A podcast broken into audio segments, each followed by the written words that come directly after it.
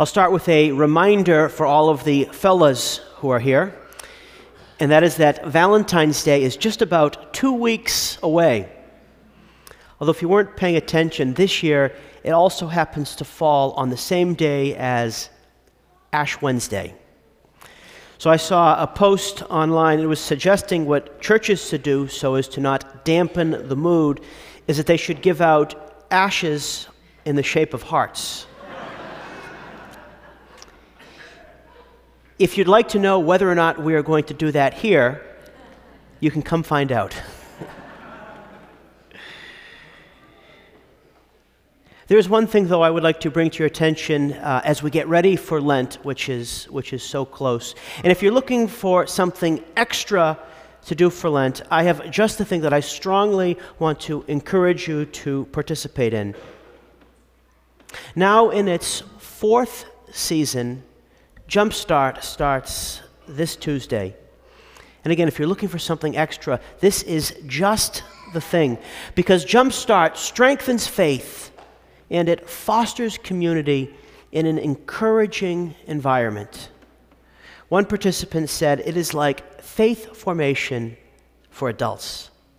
So far, over 120 folks have experienced Jumpstart and our goal is for every adult in our community to have this experience.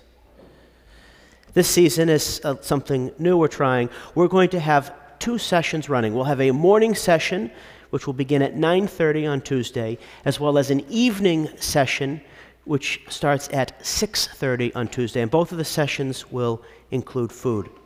So we'd love we'd love, love, love to have our adults join us if you've not joined us already. And you can let us know which session you'll be coming to after Mass, either by seeing Maureen or Diane or someone in the back of the church. We're now in the second week of our message series called Honey in the Rock. And this phrase comes from a song that we'll sing at the end of Mass, which says, There's honey in the rock, water in the stone, manna on the ground, no matter where I go. I don't need to worry now that I know everything I need you've got. There's honey in the rock. This image comes from Psalm 81, and it's a reminder that God is always going to provide for us, his people. We are meant to rely on God because God's provision will never fail us. The Bible tells us the story of God's plan to save us from sin and to bring us to eternal life. And the, the unfolding of this plan is called salvation history. And throughout salvation history, that is from the beginning of creation through the redemption, God intervenes to provide for his people. And God still intervenes today. But there's an important stage in salvation history when God raised up a man called Moses. And it was through Moses that God led the chosen people out of slavery into Egypt. And then through Moses that God gave us the law and the Ten Commandments. Now, I think sometimes when we hear the words law or commandments, they get a bad rap because we think of things that are imposed upon us from outside, or things maybe that want to make us do things that we don't want to do, or rules that keep us from doing things that we want to do.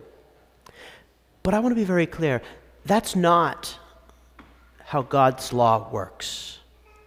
Because through God's law, He provides for us. Because God's law are like the guardrails that keep us on track. God's laws are protectors, protectors that make it so we can flourish in the midst of everything in our lives. God's law is not meant to be burdensome. Rather, God's law is meant to be more akin to the laws of health and nutrition. Because if we follow them, we should be both happier and better for it. In the first reading, we heard Moses speak to the people. And among other things, Moses gave this prophetic forecast. He said, A prophet like me will the Lord your God raise up for you. Now, throughout the Old Testament, God raised up different prophets to give his word to his people, but also to call them back when they went astray.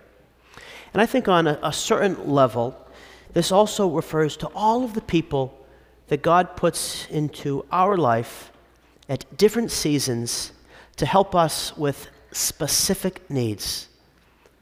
These are the type of people that help us, and then we say to them, You are a godsend. But I think this also refers to the inspirations that God places on our hearts.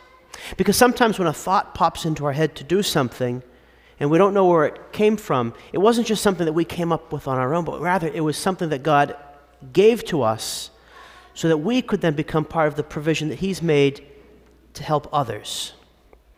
Like, for instance, have you ever had that experience where you just know you have to call somebody or reach out to somebody or just help somebody with something, and then you do it, and for them, it was like the biggest thing they could have needed?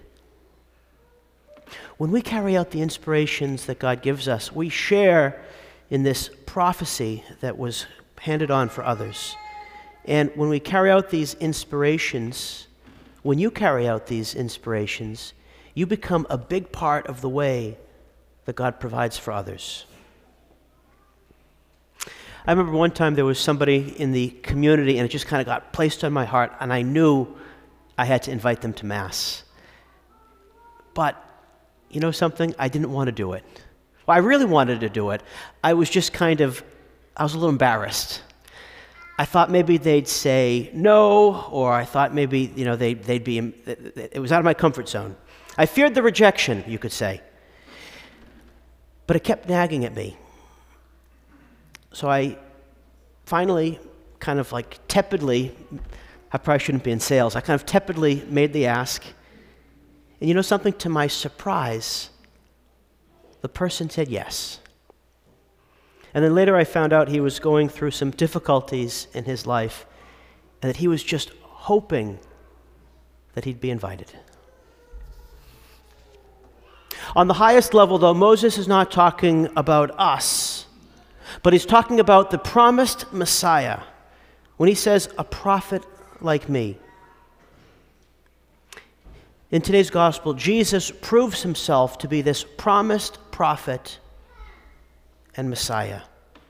We are reading from the beginning of St. Mark's Gospel, and we're right at the beginning of Jesus' public ministry. He has called his first disciples to himself, and now on the Sabbath, he enters a synagogue. And like a rabbi, he teaches. And while Jesus' words that day were not recorded for us to hear, their effect was this is what it said. The people were astonished at his teaching, for he taught them as one having authority and not as his scribes. I'm sure as the people listened to Jesus that day, they hung on his every word. I'm sure that they knew the truth of his teaching the moment the words hit their ears. And I'm sure that Jesus' teaching captured both their minds and their hearts. God provides through us, for us, through the truth that Jesus teaches. And the truth that Jesus teaches is both the perfection and the completion of the old law which came to us through Moses. But the truths that Jesus teaches us are not truths that are true outside of ourselves, like 2 plus 2 equals 4. No, the truths that Jesus teaches are truths that are meant to possess us and direct our lives.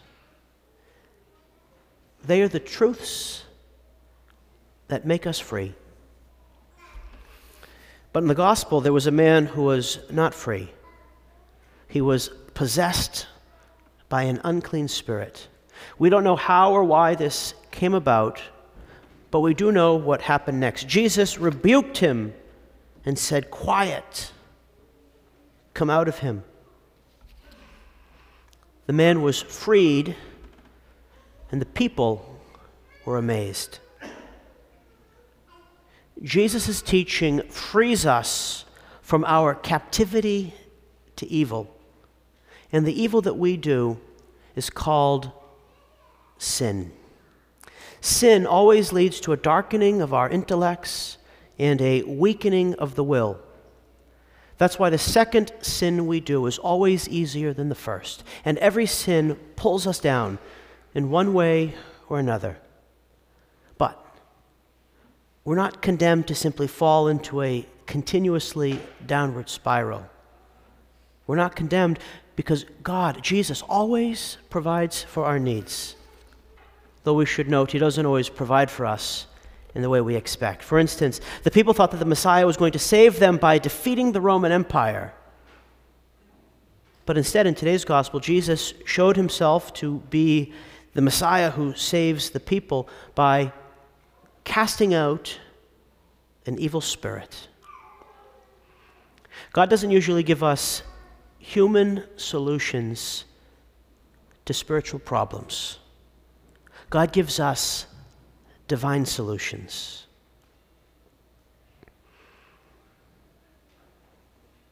So, no matter the problems we face, no matter the messes that we might get ourselves into, we can always rely on God's provision. Because God's provision is always going to take care of our needs.